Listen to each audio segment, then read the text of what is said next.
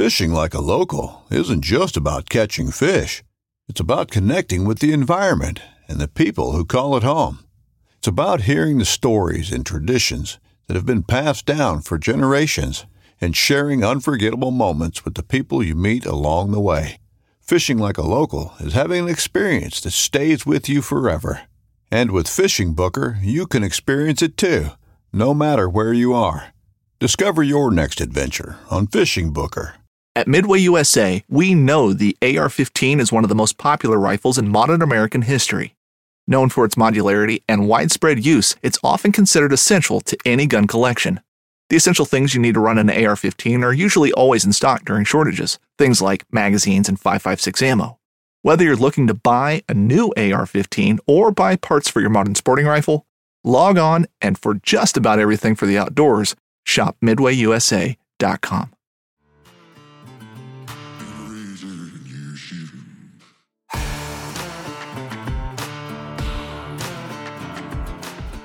Today's podcast is brought to you by Born Primitive Outdoor. This is the clothing that I switched to because this company has been making workout training gear since 2013. It's veteran owned and operated. They've teamed up with Aaron Snyder to design these clothing systems for out west. All their clothing is solid, so you can cross over and wear it on date night and not embarrass your spouse. Uh, it's super functional and it's attention to detail, and it's been battle tested by yours truly, and I stand behind it. Use the discount code ELKSHAPE to take 20% off. Head over to bornprimitiveoutdoor.com.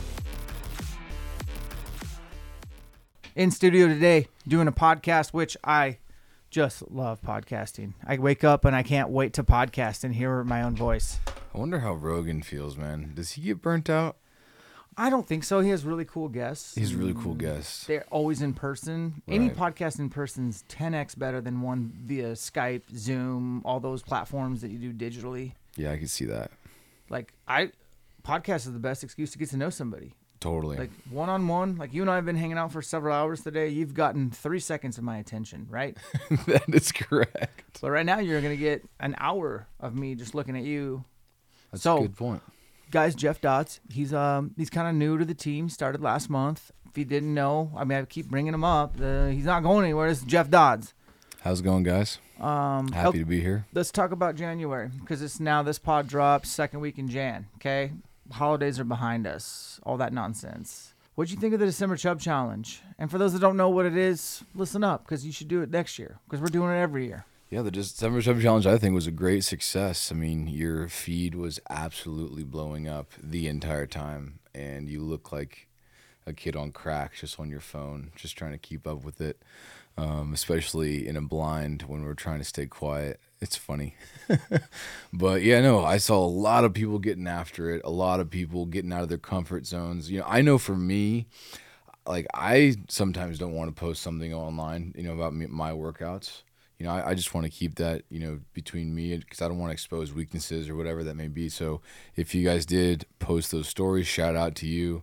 Um, hopefully you guys won some cool things. If not, your health is the biggest winner anyway. So good for you. Stay consistent is the key. Um, but now we're in January, you know, and we're not, we don't have a Chub Challenge anymore. However, there's plenty of opportunity to get that fitness in through elk shape training. Shameless plug. That was shameless.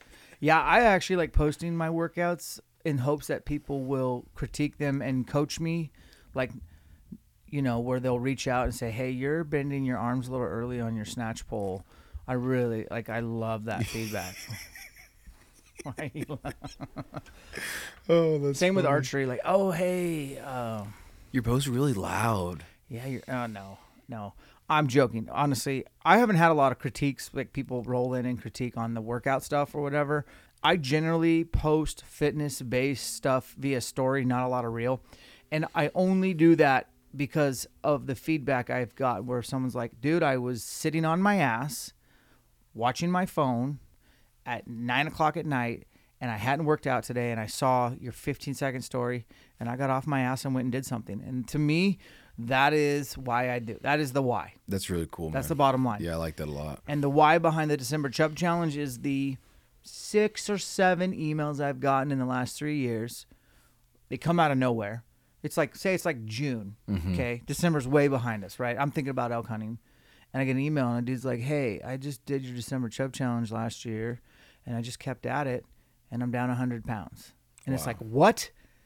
That little challenge sparked this, and your 100 pounds and your life and your trajectory is completely changed. Dude, some people that's all they really need is a little kick in the butt, you know. Uh, And that to me just tells me that that guy already had it in its head, his head that he wanted change and he wanted that consistency and that, you know, quality of life. And, you know, that's the beauty of social media. Obviously there's a lot of negatives, but this is one positive. You know, that was the kickoff to that guy's, you know, betterment. Hmm. And, you know, all glory to God. Seriously. So that's that's the way we do it. I mean, it, yeah, I will. Full transparency, it's the biggest pain in my butt. The first year I did the December Chub Challenge, a lot of people jumped in on it, and one of the requirements is to prove it, right? So you have to like, I need to proof that you broke a sweat. I need sure. proof that you got home late and it was dark out. You turned the lights on your truck and shot in front of your headlights. Like I need proof because we're giving away, we gave away a total of five bows in December this year Shout out Cam Hanes. That was three of the five Cam Hanes. Yeah. I mean, that is a lot of Scooby Snack. Ten cases of Kill Cliff, uh, five hundred dollars in total to Black Ovis, three memberships to Mountain Archery Fest. Some Go Ruck. No, actually, Oh. Go Ruck snubbed us. Go Ruck, why are you snubbing us? So we gave away some cool stuff. You need to prove. Now, some people aren't super technical, technologically advanced with Instagram. Right. So, like, there are a lot of people that'll tag me in eight or nine stories a day, when really all I need is Just that one. or two tops of what you're doing. So that kind of my yeah, I'm literally about every 30 minutes on my phone. I don't know if this is your phone, but like if you get 20 messages in Instagram, mine doesn't show me any more than 20 Right. at a time. It'll Yeah. say you have 20, 20 plus. 20 plus. Yeah. So every 30 minutes, I have a, a new maxed out notification, and this goes on for 31 days. And Oh, I did saw it. one day I counted, it was like over. I want to be exact on this. It was something like 1,200. I counted it while we were in the blind. I had like 1,200 direct messages in one day, and most of them are the December Chub Challenge. Right. And then the ones that aren't, if they're like a really like hard question to answer, I'm just like, dude, email me. I- Right. I, I'm just trying to get through these messages. But sure. that is the only pain in the butt of it. And then obviously making the beginning video every week of what the challenge is, and then obviously making the, the video at the end of the week of who won and what's the next week. That is nothing for me to do, right? For sure. it's effortless. So Yeah. I think we continue to do it. This year I started reaching out to companies a couple months prior. I think each year I'm having to like just make a few more, you know, be preemptive with it Definitely. that it is coming. Um, but yeah, it's exciting to see, and, and I guess we'll do it because it does have a, a huge ripple effect. Yeah, and also just like December is an extremely challenging time to stay consistent with your goals. And I'm not really a big New Year's resolution guy. I think the best way to start your New Year's resolution is to start in November or December. So you're already two months ahead of the curve on your goals and where you want to be. You know, don't wait, don't put it off till January 1, January 2. Then you go to the gym and there's 2,000 people there. Start in November, start in December.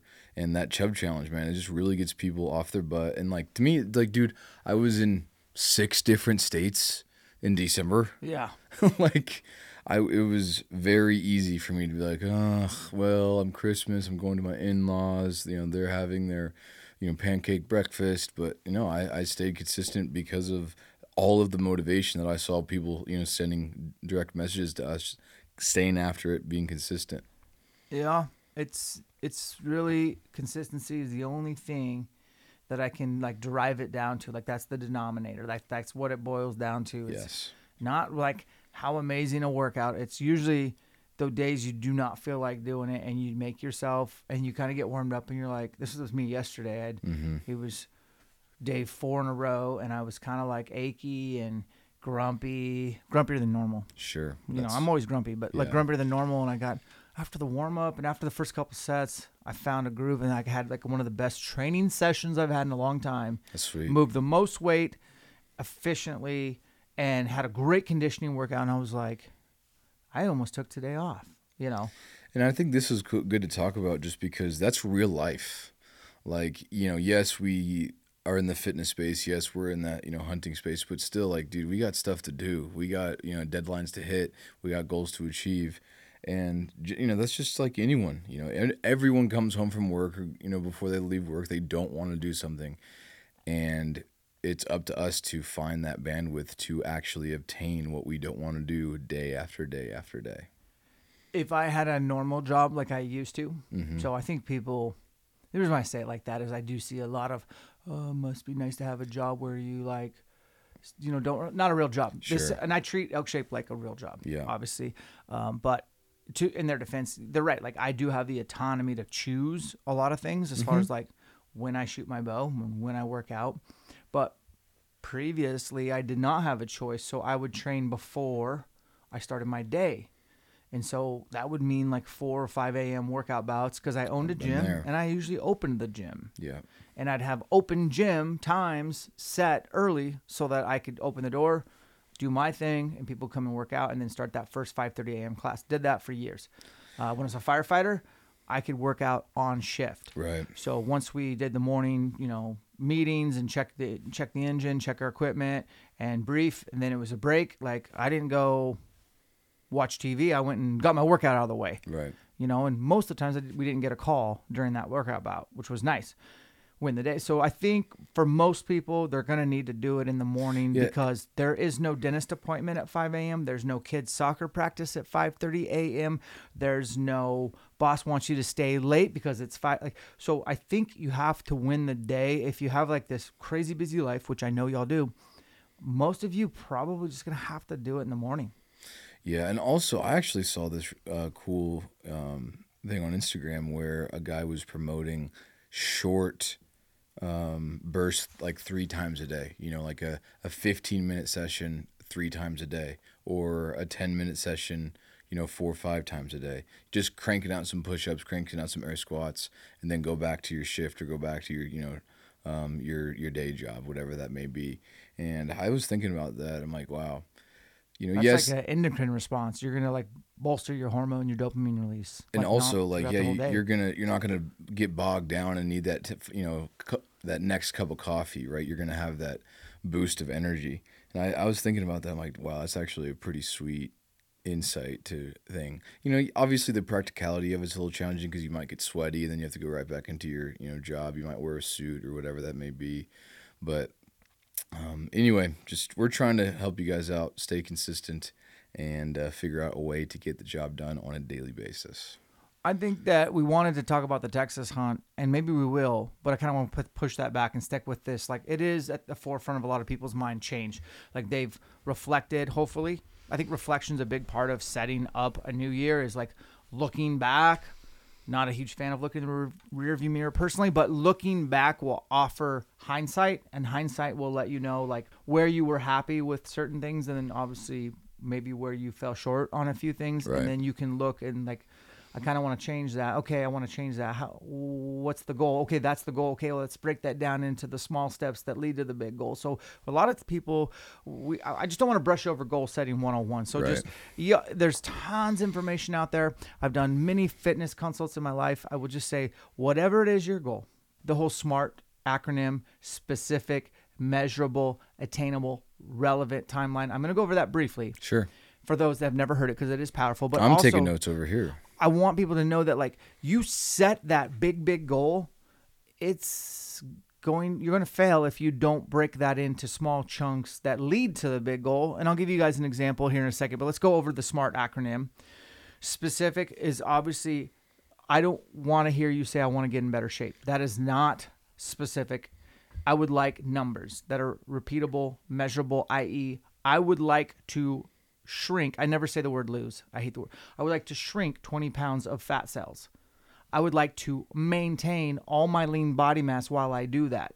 Now, I don't want to give anything up on my metabolism because when you lose muscle, you lose metabolism. And we as men, especially as we age, I'm 42, it's a down, it's an, it's an uphill battle to keep every ounce of muscle on your body that you've earned. Yep. So, specific is very detailed goal. Yeah. It cannot be vague. Make it as niche as you possibly can.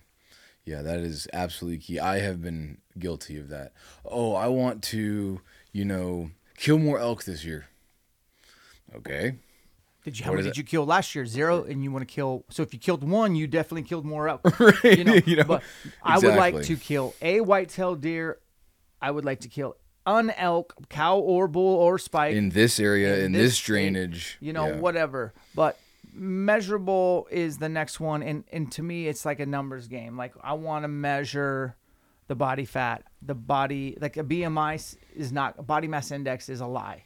Right. So a BMI is basically this UK system where they came up where you take your height and your weight, and there's enough. I don't want you guys to look into BMI, but if your doctor says your BMI is bad, and you're like me and you're five foot six and three quarters at 155 pounds at less than 10% body fat, the BMI doesn't mean shit to me. Right. Okay. But what does mean is like a DEXA scan or an InBody scan where I can look at what is my fat and of my fat on my body, how much of it is visceral? That's the fat that surrounds the organs.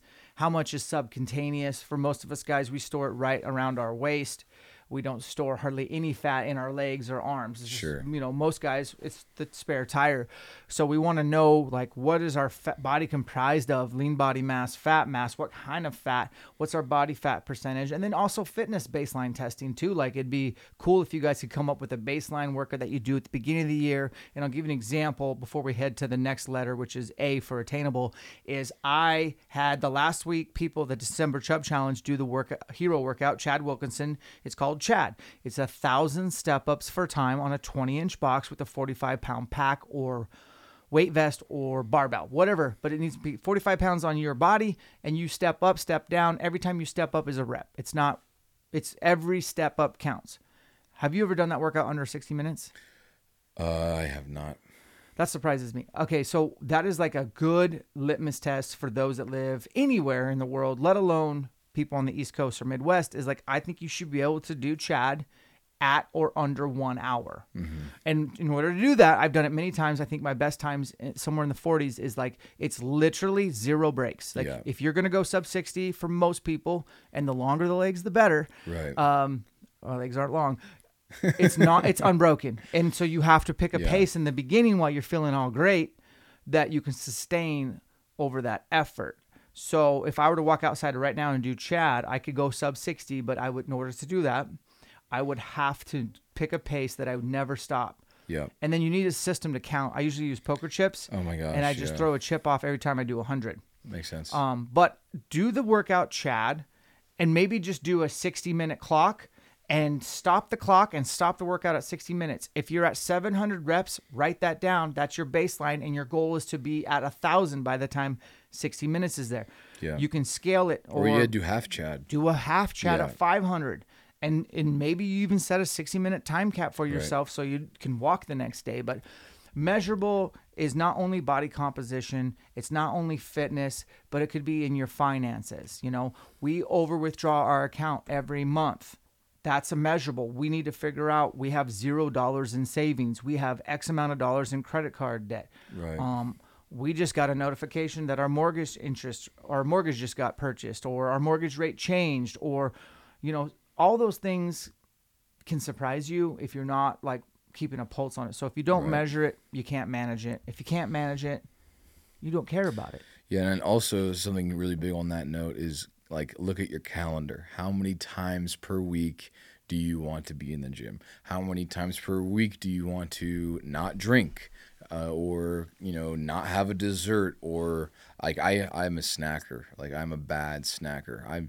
I try to you know three to four times a week cut back on all snacks. Just having three full meals a day, um, and you know, I look back on it and I'm like, sweet, I did that three or four times this week. And that's a measurable, that's really obtainable. And it's honestly, tracking that types of measurements is very good for looking back of where you've come from.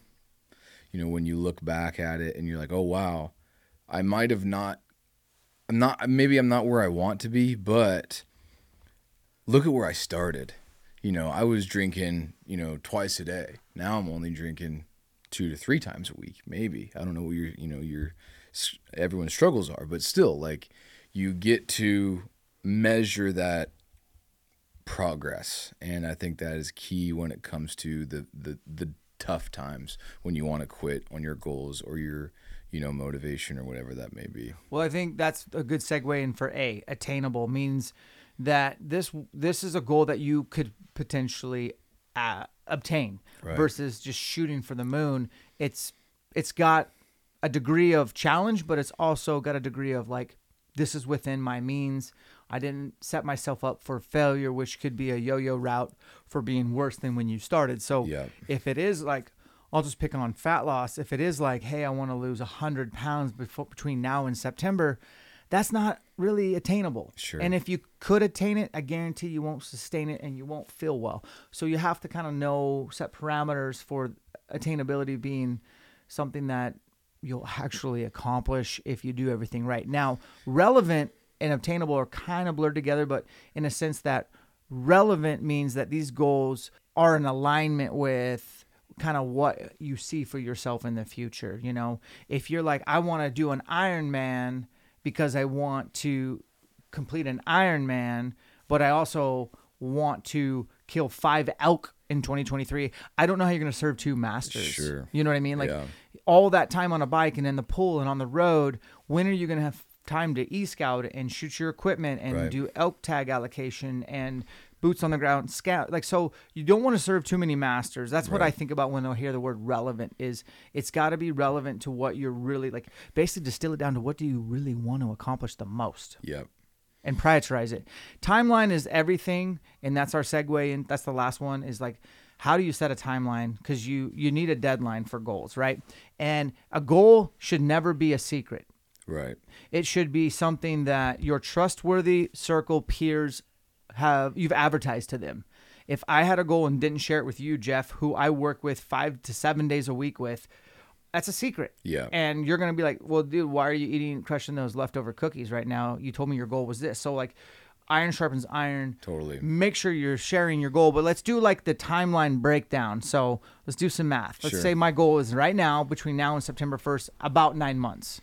Mm-hmm. How many weeks is that? Four times nine is 36 weeks. Okay. How many hours are in a week? 168 hours in the week. 168 times 36 weeks is just over 6,000 hours I have until my goal, my deadline. Sure. Okay. So let's let's break that down into what do I need to do? What do I need to have accomplished once a month for the next 9 months in incremental order so that I'm on the path the entire time and I'm accounting for life to get in the way. Yep. Like Mrs. Elkshape is down for the count today. She was going to be on this pod. Right. She's had the flu for the last five days. You got to account for shit like that happening. Like you're going to get the flu. You're going to get sick. You're going to have, like, the only thing you can count on is bad things and being alive. Like things Yep. are, life is going to happen. Right. Okay, so account for those plateaus are going to happen where you're busting your butt. You're eating clean, but you're giving your body the same instructions and it's adapted. That's all your body does. And now you can't bust through this plateau. And then you stay on your grind, you make a couple small tweaks, and then two weeks later, you lose like eight pounds in a week. And you're like, well, dang. Like that, mo- like it swings a little bit. Yep. Count for that. So back to our nine months, 36 weeks. Let's have a check in every four weeks. Right. Let's not weigh ourselves every day. Let's not get a DEXA scan every day. Let's not check our blood pressure or total cholesterol, get our blood labs done every day. But we could do it once a month. Yep. Now, you could break the months down into smaller goals, which I highly encourage of this is the weekly goal. Yep. I want to get this many steps in a day. I want to have this many workouts this week. I want to have this many encounters with my bow. I want to spend this much time e scouting. I want to spend this much time researching tag allocation. I want to have a daddy daughter date on at least once a week. I want to take my wife out. You, you break those down, and then you take that weekly goal and you break that down into the daily goal. Yep. And now my daily goal is like, dude, I gotta get ten thousand steps in a day, no matter what. If it's eight thirty at night and I'm at eight thousand steps, then I'm not gonna sit and watch Netflix. I'm gonna go take the dog for a walk in the dark with a headlamp and get to my goal. That's gonna lead to the big goal. Or, oh man, I ate like crap today. I, I didn't meal prep. It's nine o'clock at night. If tomorrow's gonna be another failure, if I don't meal prep right now, fire up the barbecue, get the chicken breasts on the grill, get the elk steaks on the grill, Yes, and get to work. Or I text Jeff Dodds, and be like, Jeff, I'm sorry I missed you today. Um, let's train at 5 a.m. tomorrow. Let's go. And then now you're counting on me, and I'm counting on you to be there. Right. So we talked about goal setting overview. The acronym is SMART, which stands for specific, measurable, obtainable, relevant, and timeline. And we talked about setting the big goals and then setting the small goals along the way, breaking it down into a daily, weekly, and monthly. And I think, I mean, the more and more obtainable each of these things are, if you really can break it down to a daily routine, it just makes things more practical, more day to day, more obtainable. You know, when you look at a thing like, oh, wow, I need to work out, you know, 30 hours a week. That's, I mean, that's intimidating to some people, right? But if you say, okay, I can get a 30 minute, you know, session here, maybe an hour and a half session tomorrow, you know, okay, Johnny has a dentist appointment here. I'll go, you know, to the YMCA before then, then pick him up from school. Like, the better we can just put that into our daily routine around life, the better we can stay consistent. And I love that. I've never heard smart before, so thank you for sharing that. I'm going to steal that. Definitely. I stole it from somebody, I'm sure. Yeah. Uh, the thing about advertising your goals is like that can't get overlooked, man. Like if you don't know what I'm setting out to do, Right. Th- th- I'm not letting anyone down. And I think the more people that you potentially let down builds a positive pressure, not a negative pressure, but a positive. That's my perception is that kind of pressure is positive. Not a lot of people do well with pressure, Jeff. Yeah, and also we were bo- built for community. We were built, you know, iron sharpens iron. We need that camaraderie in our life. Um, if you don't have a training partner, a hunting partner, or a account- accountability partner, like find one. Obviously, they're hard to come by. You know, people are, you know, a good friendship is hard to come by. But if you have that, protect it. You know, shoot your bow together, put some pressure on each other, make a friendly bet. You know, challenge each other. Hey, how many you know, air squats can we do in a week? How many miles can we run in a week together? You know, always be raising the bar in um, for the betterment of your guys' sustainability and your longevity of your elk hunting career and just your life in general. I couldn't tell you enough. Like, you know, just being here at Elk Shape, the, you know, I don't know, what has it been? Almost a little less than a month now just the environment that I'm sur- surrounding myself with Mrs. Elkshape, with Dan, you know, with the people around this brand. People are go getters, you know, they're high achievers, they're pushing the needle, and that's contagious. You know, that makes me want to go even deeper than I already am. So find those people, find that community, get after it. Yeah, I like that, man. You said finding a hunting partner is really difficult. I think it's up there with finding a- spouse. Dude, straight up. Yes. So I don't want to go on a side tangent too long, but I want to address this because it has to do with fitness. I've done 25 elk shaped camps in five years, and there's been an average of 30 attendees. Uh, the most we ever had was 50. I've had a lot of interactions with a lot of would be new elk hunters, seasoned and veteran, that ask the same question about finding a hunting partner. And here's my take on it. I want yours. I think it is hard. I've gone through hunting partners. Okay. My favorite person to hunt with is my dad by far. But dude, he is 67 years young. Okay. There's a huge difference between 42 and 67. Now, 15 years ago, dude, we were the dynamic duo. Okay. And um, he's my best friend. But my point of that is at one point in my life, I like he would wear out even back then. And the second he would wear out, he would take the next day off. I would go out by myself and I punch my tag. and I would do that several years in a row. And then it dawned on me I am pretty much better at hunting by myself. I make faster decisions. I don't have a curfew to where someone's counting on me being somewhere at a truck or trailhead or back at base camp and they'll be worried. So, i.e., it's 7:30 at night and I'm just running out of daylight. I don't have to go back to my truck. I can go check this other basin real quick. Yeah, I can't hunt it, but I can sound check it. Hmm. Oh shit, there's three bulls over there. I know where I'm going to be tomorrow morning. I would have never known that if someone had been waiting for me. The other thing, my, and I love my dad. I'm not trying to sell you out, Dad. I love you, but he he would admit this. He does not like the dark. Like my dad pulls the plug when like the sun sets and there's 30 minutes of daylight. he is hunting his way out and he's already feeling late. I love that. Like I'm just gonna hunt my way back to the truck. That dude, that's a classic. I just want to, you know, for those that have killed doing that, God bless you. I've never been one of them. So I learned a long time ago to hunt till I run out of legal light and then figure out my life from there. Sometimes it's working my way back and sometimes it's doing a night bugling session because I need to know what to hunt the next day. My point of all that was I learned that hunting solo was more successful for me. And it's awesome until you kill an elk, and then hunting solo sucks. But um, I've had some good hunting partners. Like um, the former guy, Jake Webb, was my main camera guy. And, you know, he was a great camera guy slash hunting partner because I just never saw him get down when he should. I like I never saw him be negative. I've seen everything bad happen to him from his bow breaking multiple times in different situations, him falling on his dirt bike and breaking damn near his shoulder. I've seen him have his bike vandalized by other public land hunters. I don't know why. Um, he's been there with me. We've been kicked off public land by you know somebody flexing that pretended to be a security guard. That's on YouTube, by the way. it's our most watched YouTube video. I've seen him get in trouble with game warden for riding his dirt bike illegally, and that day he he felt pretty bad, right? But he's able to pick himself up, bounce back at time after time, and I really like respected that about him. I don't think he was the world's greatest elk hunter, and that didn't even matter to me. It was his attitude, I guess, is what I'm saying. And the other thing was he was a really good woodsman. Like he was the kind of guy who, um, like one night I went after a bull and stuck this bull, and I didn't have any way to communicate him. All he did was he started a fire and sat down and waited to, for me to come back with my hands bloody at one in the morning and just sit there waiting.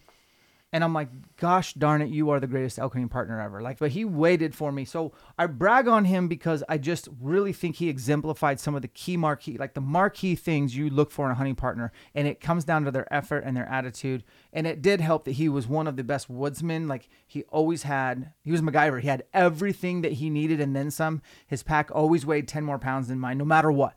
and I really like that. Conversely, I've had other hunting partners where like they get lonely Yeah. and they need to like make up an excuse to get home, you know, or to go call their wife, or the hunting sucks and the rain it won't stop, and they're like, I'm gonna come back in a week or whatever. Like they're they're anything and everything. The the little cuts along the way build up to where they into they they throw the towel in. They always have that magnet back to the truck.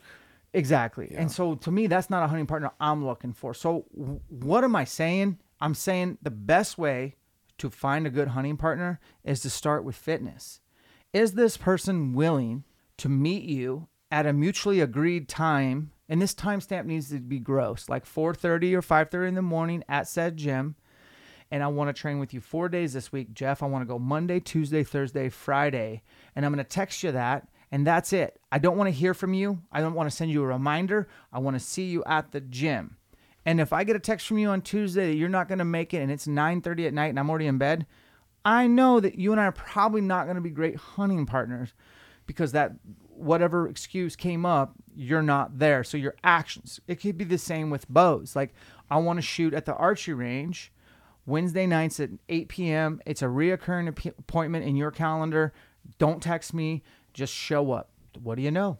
Jeff's here every freaking Wednesday at 8 o'clock to get a few Ready reps to in. go.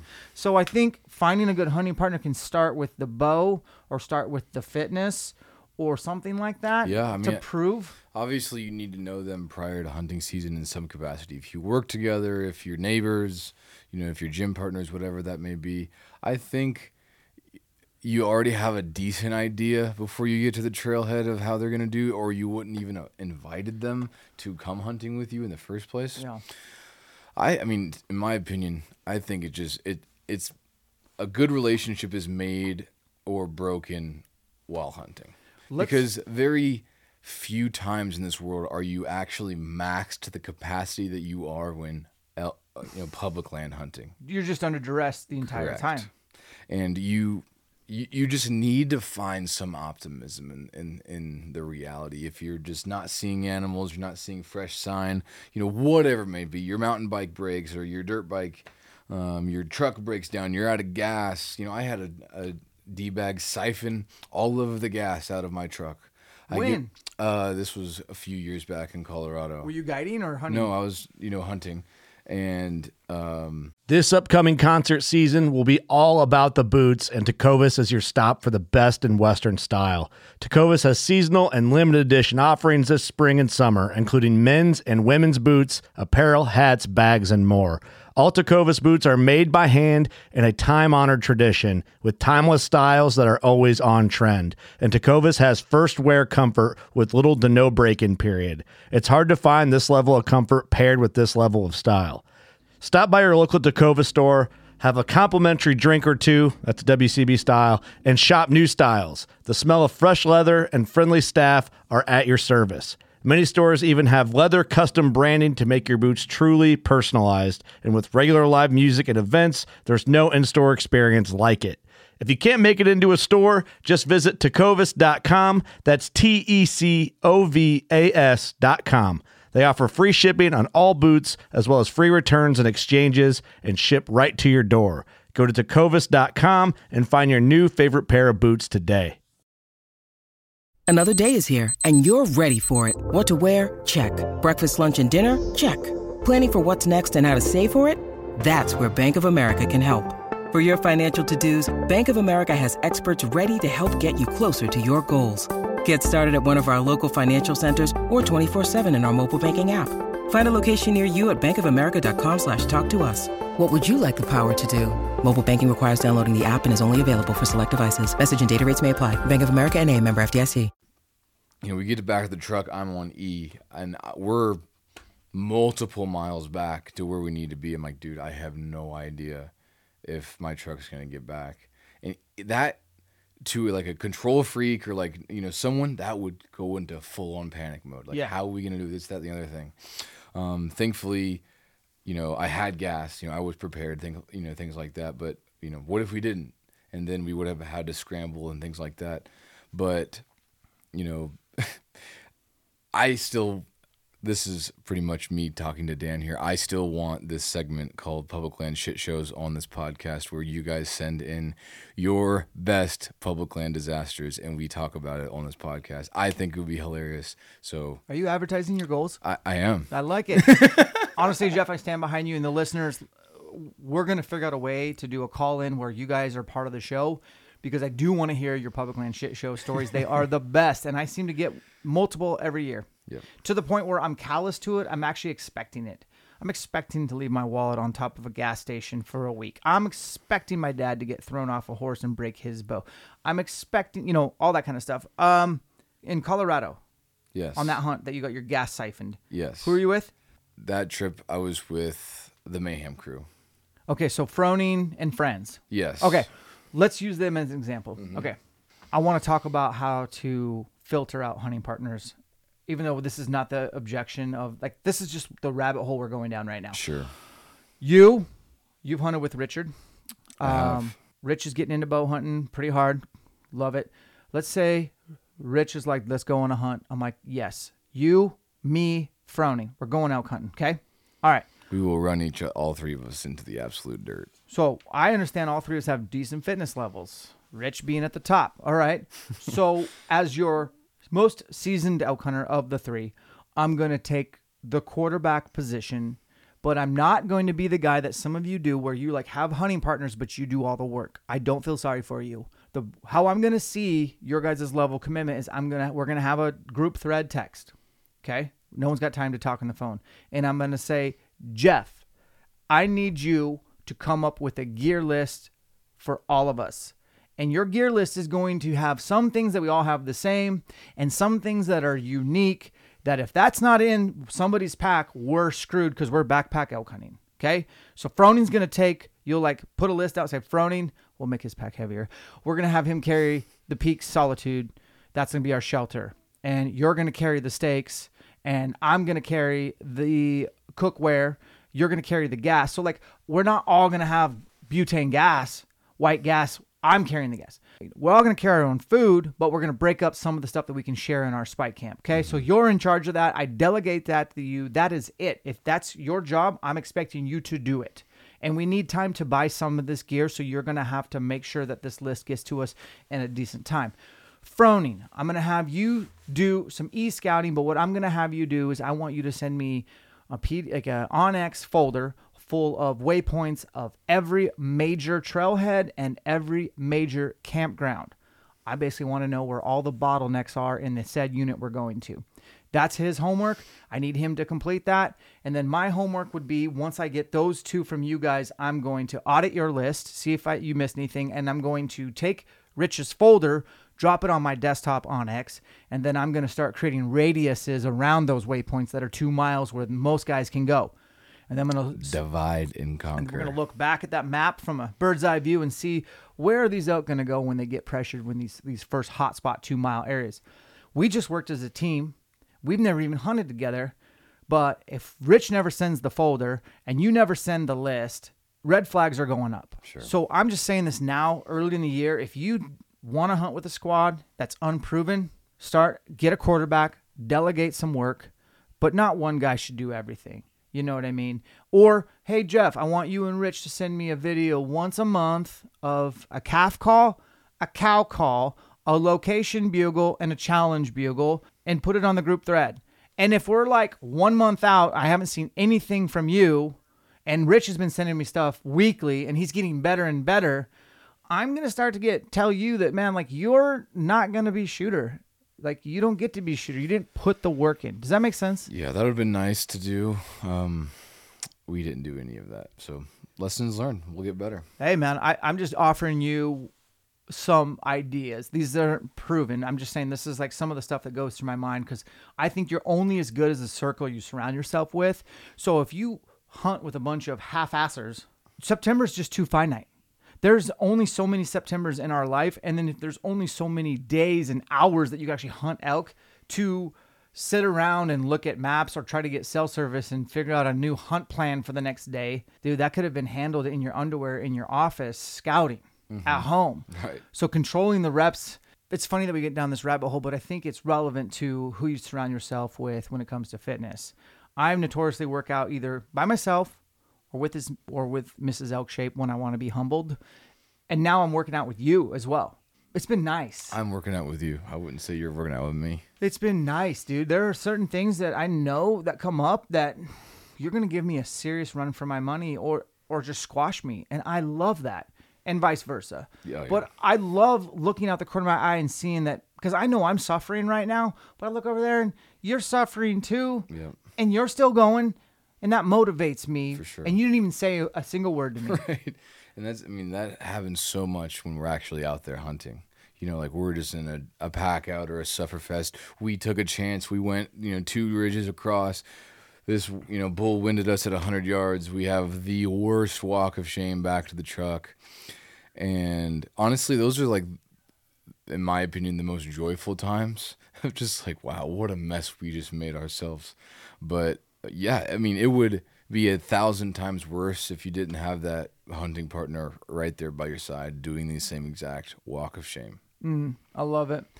Well, let's get into a little bit of what we're doing for our fitness for 2024. Kind of what our like just let's just show our cards. What are we what are our goals? What are our weaknesses? And I think when I think of weaknesses, guys, I I kind of program my goals around them. If I'm already doing something that's my strength, I want to address it enough to where it stays a strength, but I certainly don't want to avoid weakness work, which is where the results are at. Who likes signing up for weakness work, man? No one. I think you see me on Instagram a lot on the assault bike and rower, and not a lot of running because I don't feel like running's a huge weakness unless I'm running with Cameron Hanes. Other than that, I feel like I'm pretty good at running, but I'm terrible at those short, sprinty, power output type. You know, a good example would be like packing out that bull I killed in Idaho with Tyler, who's 225 and he's six. How tall is Tyler? Dude, like, I don't know. I'm guessing 6'2, 6'3. Yeah, I want to say 6'3", 230, and Yeah. not fat, and a firefighter captain, and a blue collar dude who grew up poor down the road from me. Love this guy, right? And he's like, I'm not hunting today. You killed a bull. I'm going to help you get it out. And I was like, I don't want your help. There's two days left on the season. He's like, I'm, you will not change my mind. I was like, all right. We hike to the bull. I barely broke a sweat getting to the bull. The bull was probably 2,500 vertical, literally in an avalanche chute. in a place where most elk wouldn't be. I just think they were pressured and that's where they were and that's where I killed this bull. So like get there and Tyler's in a t-shirt. It's completely soaked. The sweat has soaked through the Kifaru pack frame and I'm in a literally I'm in a lightweight puffy from Born Primitive. Not even sweating. Boom, I kicked his ass getting to that bull. Then we cut up the bull and we're like we're one tripping this thing out. That means half for you, half for me and I killed it so I got to carry the rack out. That's the only respectable thing to do. Tyler hung out with me for a little bit, but then he got annoyed with how much I, I would any downfall. I'd be like, okay, I'm sitting down, and I literally my hips and my back, and it's hard to remember the pain of the pack out, right? Like we all forget about the pain, Yeah. But if I go back, I was really hurting, and it was all joint, hip, back. My legs were dying, and Tyler got back to the truck an hour ahead of me on the way, and it was only probably two and a half two and a half mile hike, twenty five hundred vertical feet. That dude shined. He shines in the power output. You put him on a bike. Good luck trying to keep up with him on a, max cows on a bike in a minute, in two minutes, in five minutes. He did that Rogue challenge last year on the 50 cows for time on the Rogue Oh, Echo. yeah. And I can't remember his score, but it was top. The dude's got power output. You know, you put like a heavy clean and jerk 30, like a heavy grace, clean Mm-hmm. and jerk 30 reps, 185. Dude, he'll beat me by half the time. You know what I mean? So the dude's got power.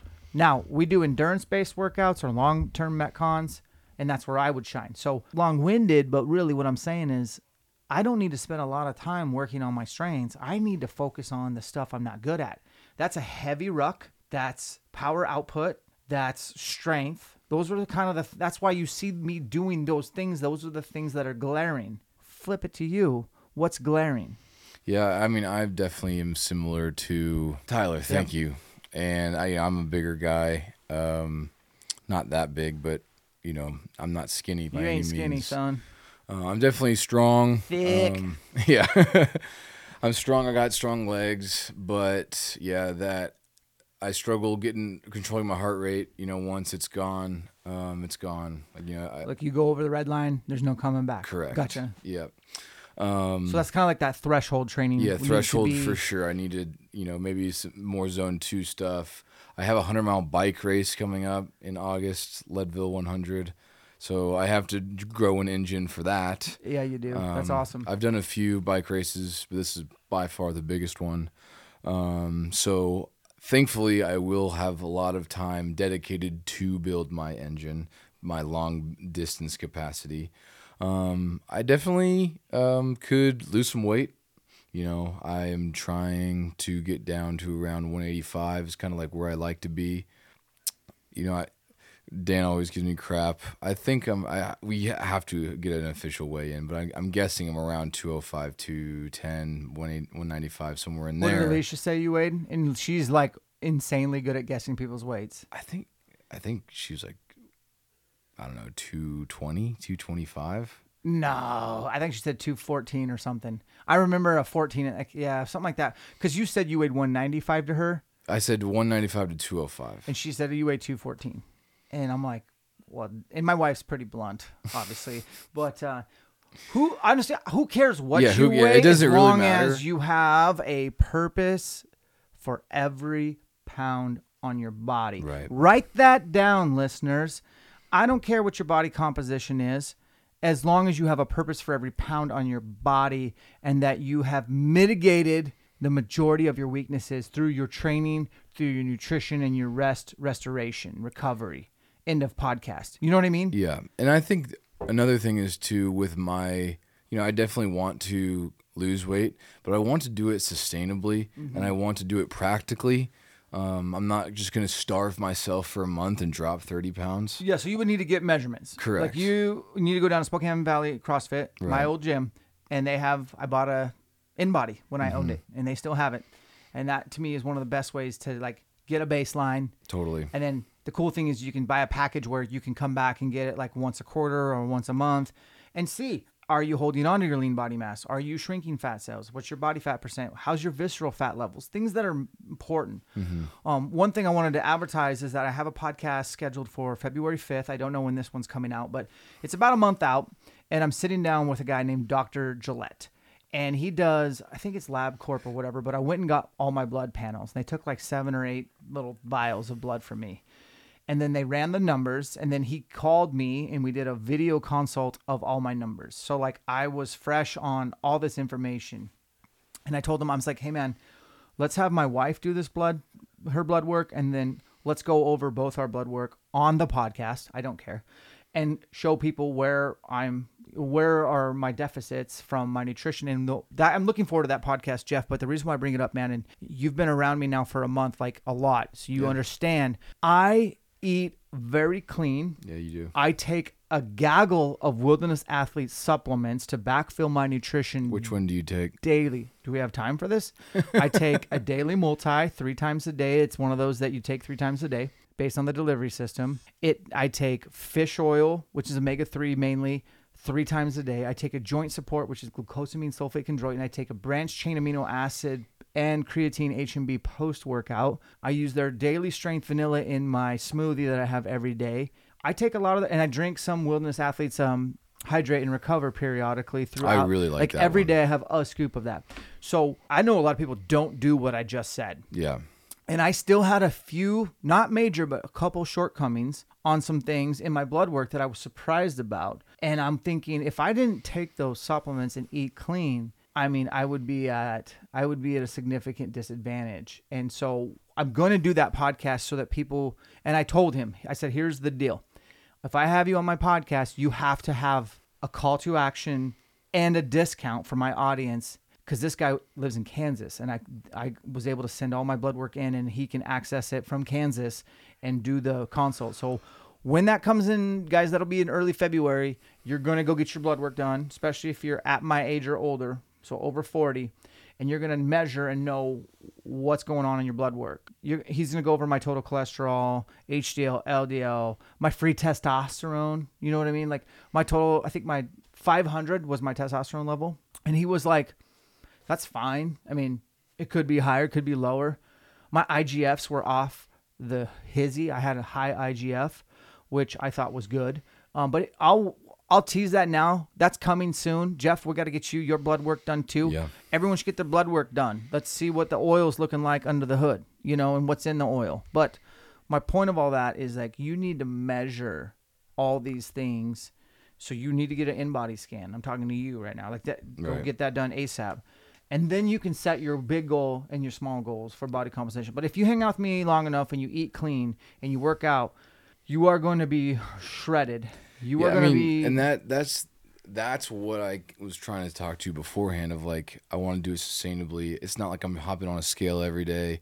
I know for a fact if I eat clean and I work out practically some type of fitness once a day, I'm going to get there. Like like it's the proof is in the pudding. If I eat clean and I work out every single day, I don't see any limit in my fitness journey whatsoever you know, I might not get there as aggressively or as fast as I relatively would if I, you know, get that did that scanning and have had all of those things written down. That's why I need to do that. But you know, guys, if you don't want to get all these things done, here's the simple game plan. Eat clean, break a sweat every day. You will be surprised of how better your life will be if that is the case. Yeah, well said. The journey, though, is really what it's about, right? Not this destination. Right. It's the journey of how do we create the best version of Jeff Dodds, who has the most awesome dopamine releases in good ways, low stress, high capacity, high energy, amazing husband, incredible father, incredible storyteller for Elk Shape, and inspirational. Like that's what we want for you, right? That's what we want for everyone. Um, we've created when Jeff came on board. Part of the deal was like, hey, I want to elevate the discomfort app. And Jeff's like, that's cool. Let's start with the name. It sucks because nobody knows what discomfort app is, but everyone knows what elk shape is that's in following you. Let's call it elk shape training. And that took about one second. And I was like, yep. So we changed the name of our training app to elk shape training. When I say app, there is an asterisk. We are using a third party called Everfit. It's the best we could do because building an app from scratch is something we would need to get investors for. and I don't feel like having anybody strings attached to me on this fitness app. So we went through a third party, EverFit. We do have a request to change the name to Elk Shape Training, and it will be changed when their next update comes out.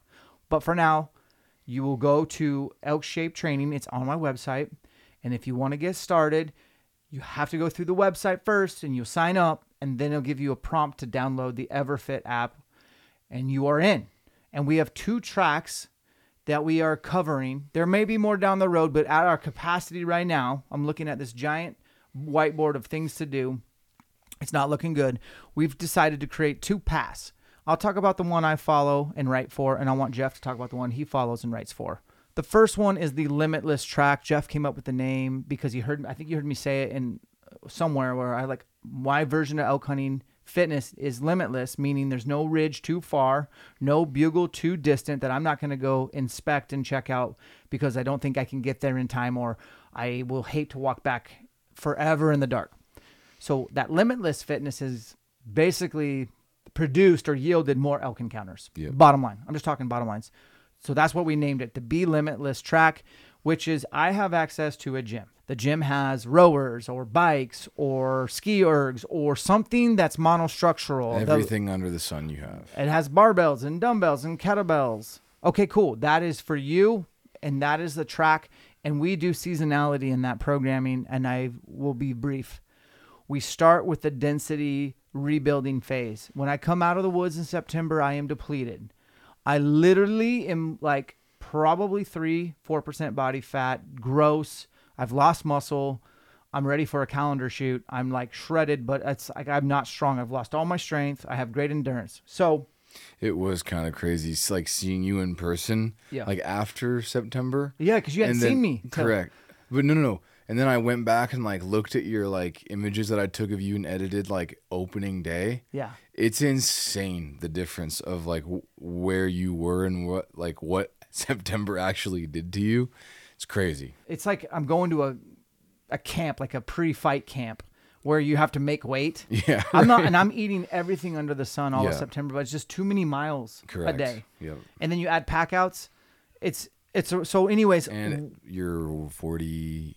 Two. Two. Yeah. So rebuilding is what is on the priority at the beginning of our season. Our season isn't January 1. Our rebuild season is October through December. It's kind of a maintenance block that leads into some density to try to build back what we've lost. Once January 1 hits, we're full on strength and conditioning with a blend of power building, power lifting, Olympic weightlifting, and the basics like push, pull, squat, hinge. Once the spring starts rolling around, we call that March, April, we're going to add intervals that are going to be in addition to your daily work that are going to help build that engine. Huge believer in threshold work to build up that work capacity. Once we get through the spring, then it's starting to hit the crunch time of that June, July, August, where you will see a backpack integrated weekly. Mostly rest and recovery or active recovery days. I'm not a huge proponent of backpack training specifically for elk hunting, and I'm going to dive into that per someone's message. Don't let me forget that. Um, but the seasonality is to build us up for our Super Bowl, our Super Bowls, Bulls Elks, and that is September 1 is to show up in the best possible shape with a purpose for every pound on our body with a well-balanced fitness portfolio that does all the things we need and has um, a protection, a hedge of protection for injury and overuse. Okay, that's through intelligent seasonality periodization training, which is what we are trying to do here at Elk Shape Training. That is your limitless track. Now we paralleled the limitless track with a hustle track because we want to have more users that can do the work and do the template. Explain that part, and then I'll come back to the backpacking question. Yeah, the hustle track is pretty simple. Grunt work, body weight, you know, very limited access to equipment. We understand that not everyone has a full access to a gym, even though it's it's pretty easy to get full access to a gym. But you know, if that's you, we got you. Hustle track. We take literally the same exact work and um, work capacity that is going to be happening on the limitless track, and we just take out some of those equipment. For example, you know, for example, Dan will program, let's say, snatches on the barbell. Single arm dumbbell snatches is something that will be, you know, subtracted out of the limitless and into the hustle track. You know, everyone has access to dumbbells. If you don't, you can go to Walmart, buy them for less than 50 bucks, get a few sets. Um, you know, weights are expensive, but you can get a pair of dumbbells. They're on marketplace, things like that. Yeah, that's pretty much what our goal is is just simply still having your still giving you the confidence that you can still get into extremely good elk hunting shape with just body weight. Amen to that. And I would argue some of those hustle track workouts are more daunting. Like you hold the dumbbell for a whole hour doing all these sorts of things or a sandbag. That grunt work component builds that character. That I'm- tenacity. it's tenacious in nature that will lend itself into the mountains, which is my segue into this gentleman's question. Let me pull it up right here, Jeffrey. I got this last night, and it says, "Hey, what's his name? Austin Dahl at Austin D76 on Instagram. Hey, I was wondering if you could answer something for me, possibly in a podcast or whatever. Oh, what do you know? There you go, Austin. Asking you shall receive. How is it possible to go to three or so CrossFit style classes a week, do a metabolic conditioning piece for 10 to 18 minutes, then lift weights for maybe 10 to 12 minutes at high intensity, and you're able to hike for days? Question mark. The small the small amount of time under stress doesn't seem like it should add up to longevity in hiking. It's not mathing out for me. Haha. Thanks for what you're doing for me and the hunting community. And I said, excellent question. I'll save this for the pod. Here we go, Austin.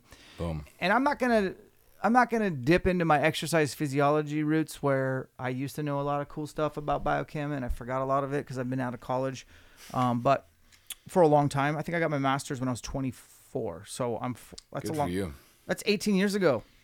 And all Old that man. all that taught me is that the more you learn at higher level education, the more you realize you don't know shit.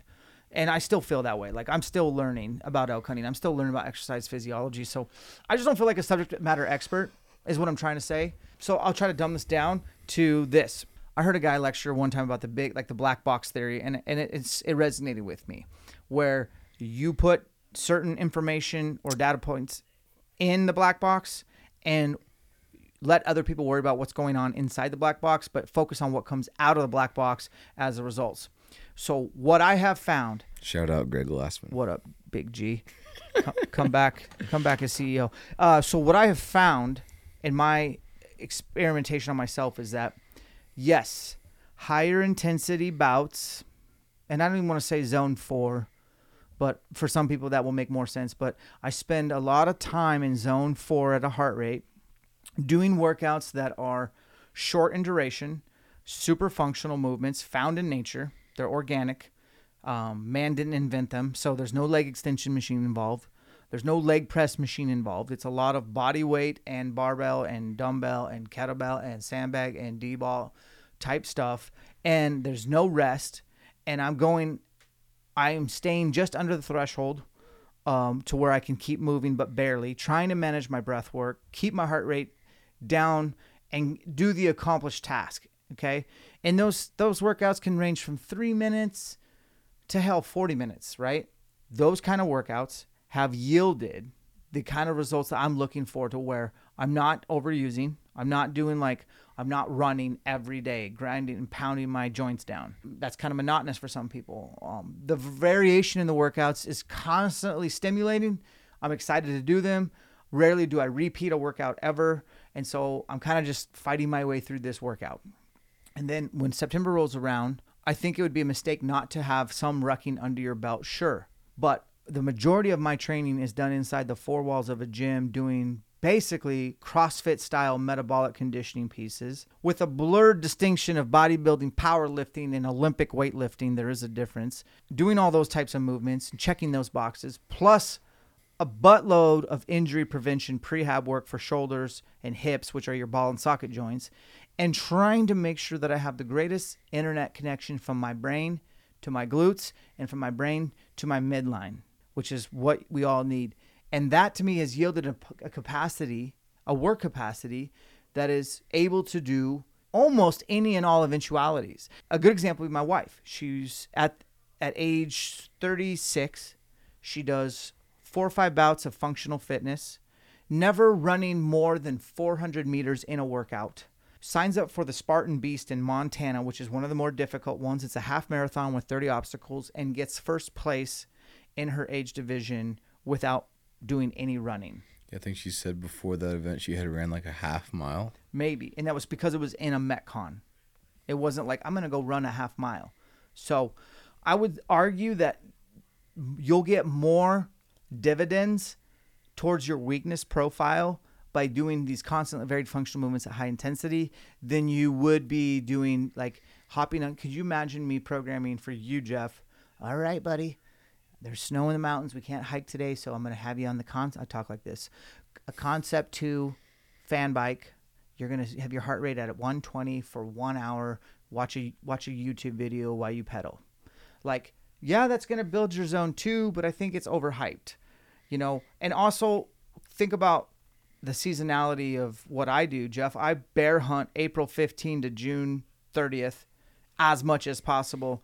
I'm crossing canyons. I have a backpack on. I'm getting a ton of rucking in. Then in the summer rolls around, I do a handful of scouting trips because I live out west.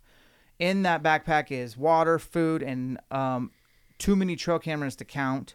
Plus, I'm just trying to cover country. So I get all, all this additional work with my lifestyle. If I didn't have bear hunting, if I didn't have the mountains nearby to spend time in on my rest days, recovery days, or taking scouting trips, I probably would ruck a little more, mm-hmm. but not to the level I think some people think they need to.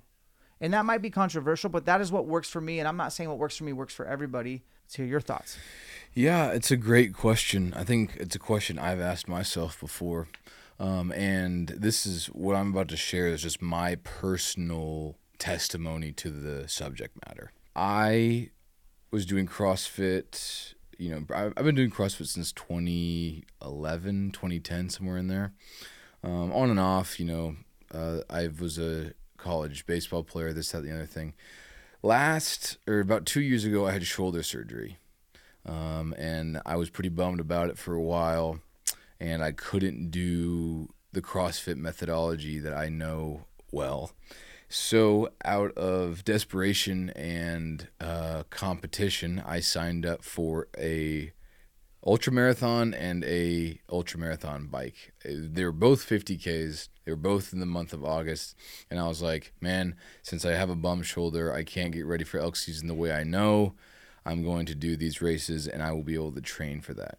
So I hiked, or sorry, I jogged a lot. I biked a lot you know, I did a lot of very specific endurance type training.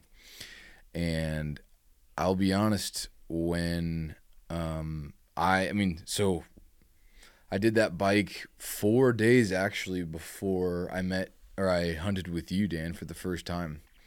Um, and it was the first time that I had really put on any type of heavy pack in a long, long time just because again 4 days before that was my bike race. So I was really preparing for my bike race. And I'll be honest with you I did not have the strength that I usually do. And I was feeling it.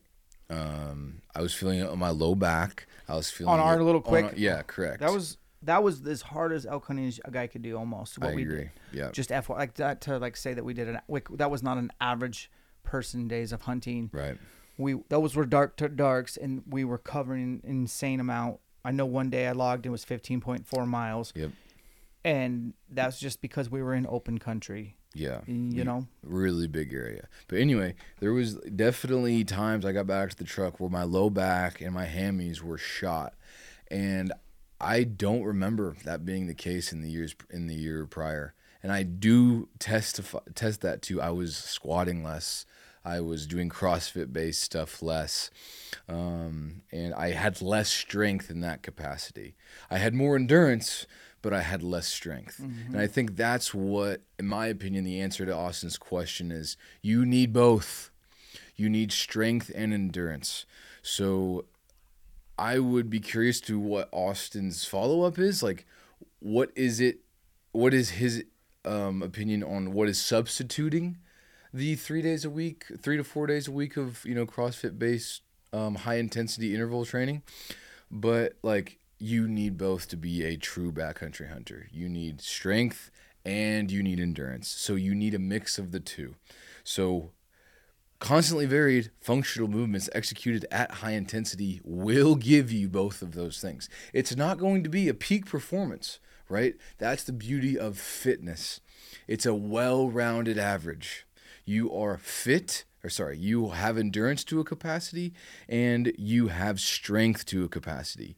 One, it's very, it's higher end. So you have strength in one capacity and you have endurance in one capacity, and they are even, right? A lot of guys have insane endurance, but the second they put, throw on an 80 pound pack, they get buried.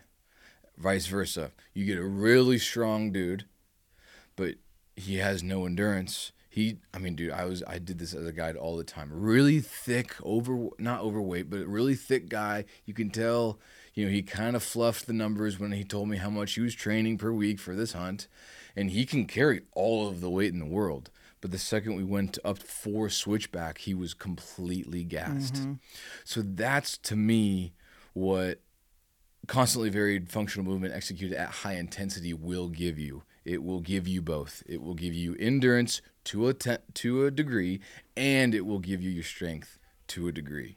I would just encourage Austin to be honest with himself and identify his chinks in his armor and bump those in the top of the list as far as prioritization of his of his training methodology. You know, I, I always think of five and five, and I'm not one of these people, although I think I was close to one of these people in my peak when I was competing at CrossFit. But mm-hmm. five and five is can you run a five minute mile? Can you deadlift 500 pounds? Those are completely opposite worlds. That is actually one of my 2024 goals. That's Fun a fact. hell of a goal. You just advertise it. Um, like right now, I bet I could run a low six and then I would be dead for the rest of the day if I had to do a one mile all out sprint. And then the most I've ever deadlifted is 475. And just yesterday, I was doing, I think, four sets of four at 315 without a belt. And I was just you know, I've had a back injury at one point, mm-hmm. so I've always a little bit scared of deadlifting now. Um, and yesterday was a huge breakthrough day for me because like I didn't wear a belt. I don't like belts, to be honest with you, and it felt good to just pull three wheels and really good form. So, but that's not a goal for me. Is to deadlift 500 pounds. I don't feel like that's necessary. I think I should be able to walk up to four plates, 405, and pull that any day of the week. Like that's a that's kind of like a benchmark for me. And then I would love to run always be able to run a sub seven minute mile at any time. And I'll give an example of me not training for Cam Hanes. So I knew I was going on Cameron Hanes' podcast last summer, and I knew I had a week to prepare. And in that week, all I did is I made sure that I did. I grabbed a hundred pound sandbag and did the closest hill over here with my family, and that was miserable. And I'm glad I did it because I didn't ever put the the it down, and it was miserable. And then I did, I think I did a 12 mile trail run one other time, and I just wanted to get some sort of running in bout yeah, under the belt there, before. There's no really training for because the year before Hanes. I went to Cam's to have him on my pod, and he ran me 22 miles, mm-hmm. and I about died. And so this year I want to say like so I didn't have time to train for Cam, and we don't train similar, right? Like he definitely runs every day. He's an amazing world class runner. Uh, he'll do a lot of rock and rucking up Pisgah, and then he also does a lot of I don't know what he's doing at this very moment, but I'm saying generally speaking, he does a lot of like just kind of bro sessions in the gym with um, hypertrophy, yeah. basically just making muscle bellies big. So I figured, let's see where we're at. Well, the first day, he extended my trip by an extra day. The first day we did 11 miles, and it was like 7,000 vertical in 11 miles, and it was awesome. But to be honest with you, Jeff, we didn't have backpacks on. Yeah. And he would literally wait for me at almost every switchback because he was just faster at hiking. That was okay, but he, the dude can hike. And the very next day, we did the. He has this really heavy sandbag in the back of his truck. I put that on and I did a mile and a half, thousand foot gain up Pisgah. And then we did kind of like I was talking about, like a hypertrophy bench press, bicep curl type workout. And that's what he does to prepare for hunting. And it seems to be working well for him. But I, the point of all that was is that I was able to do his stuff and do pretty good. And that's what I want my fitness to be at for what you're talking about this well rounded. We believe in GPP, yeah. general physical preparedness, to where you can do anyone's workout, maybe not win it, but you can do well enough to have a respectful finish. And that's GPP, where our specialty is not specializing. Still another word, another coin phrase from Glassman is like I love when he says that because I that elk hunting requires so many different facets of fitness that if you do have a specialty, it could hurt you. I would try to It will expose you. have a well-rounded fitness portfolio and minimize your chinks, and that's what we're trying to do at Elk Shape Training. I would really be curious um, to asking Cam, what do you think his fitness would look like if he didn't lift as much as he does? If he just simply was a runner, Sure. And he didn't I can tell you, he did do that for a while. I've known him a long time, so I remember when he did his first hundred mile or Western States, and if you go back and find those pictures, he probably weighed under 150 pounds. um, yeah, and to to where he's built his body up now in his mid 50s where he does not look like your average 50 like he is very lean yeah, yet not fragile at all.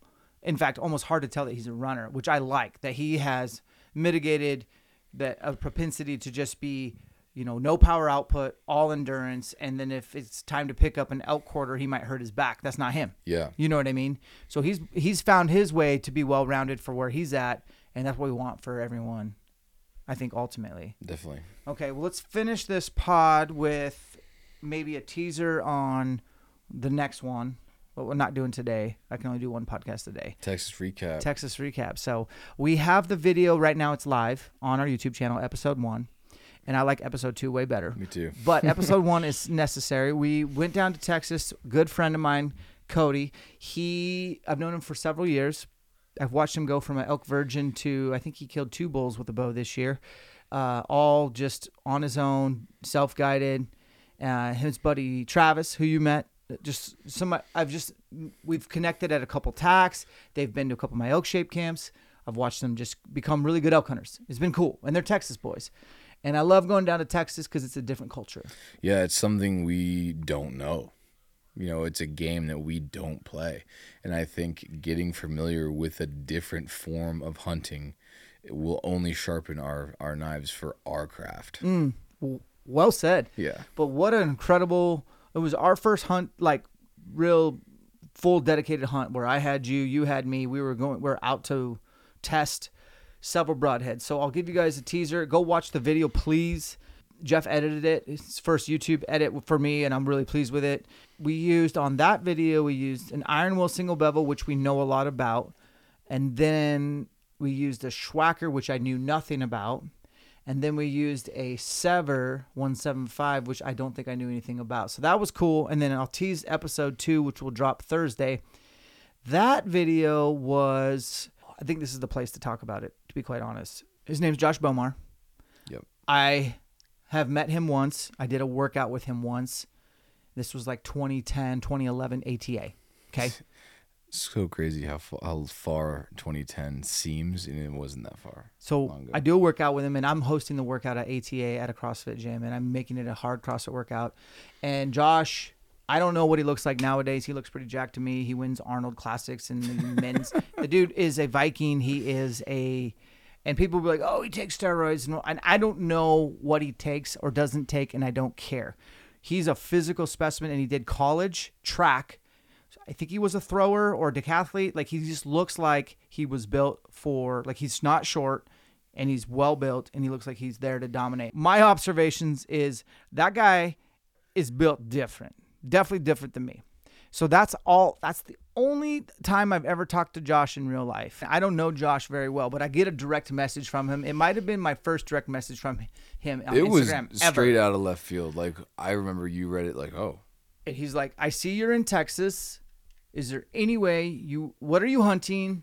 And I told him we're hunting everything like javelina, pigs, uh, whitetail does, whitetail bucks, There's mountain If there's mountain lions. And he's like, great.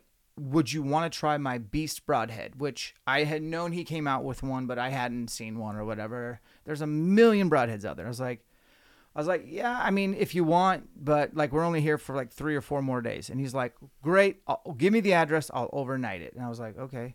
Well, he did. FedEx showed up the next day with the Beast broadheads and 125 grain, and we put those on, and we put them to work. And so that's going to be with the careful gloves that were sent because they're so freaking sharp. to the beast credit. Those are the sharpest broadheads I've ever touched. And that's saying something. ever. Like it was scary sharp. And he's got his cryogenic process where they have it at negative 90 degrees, uh, some German sharpening technique.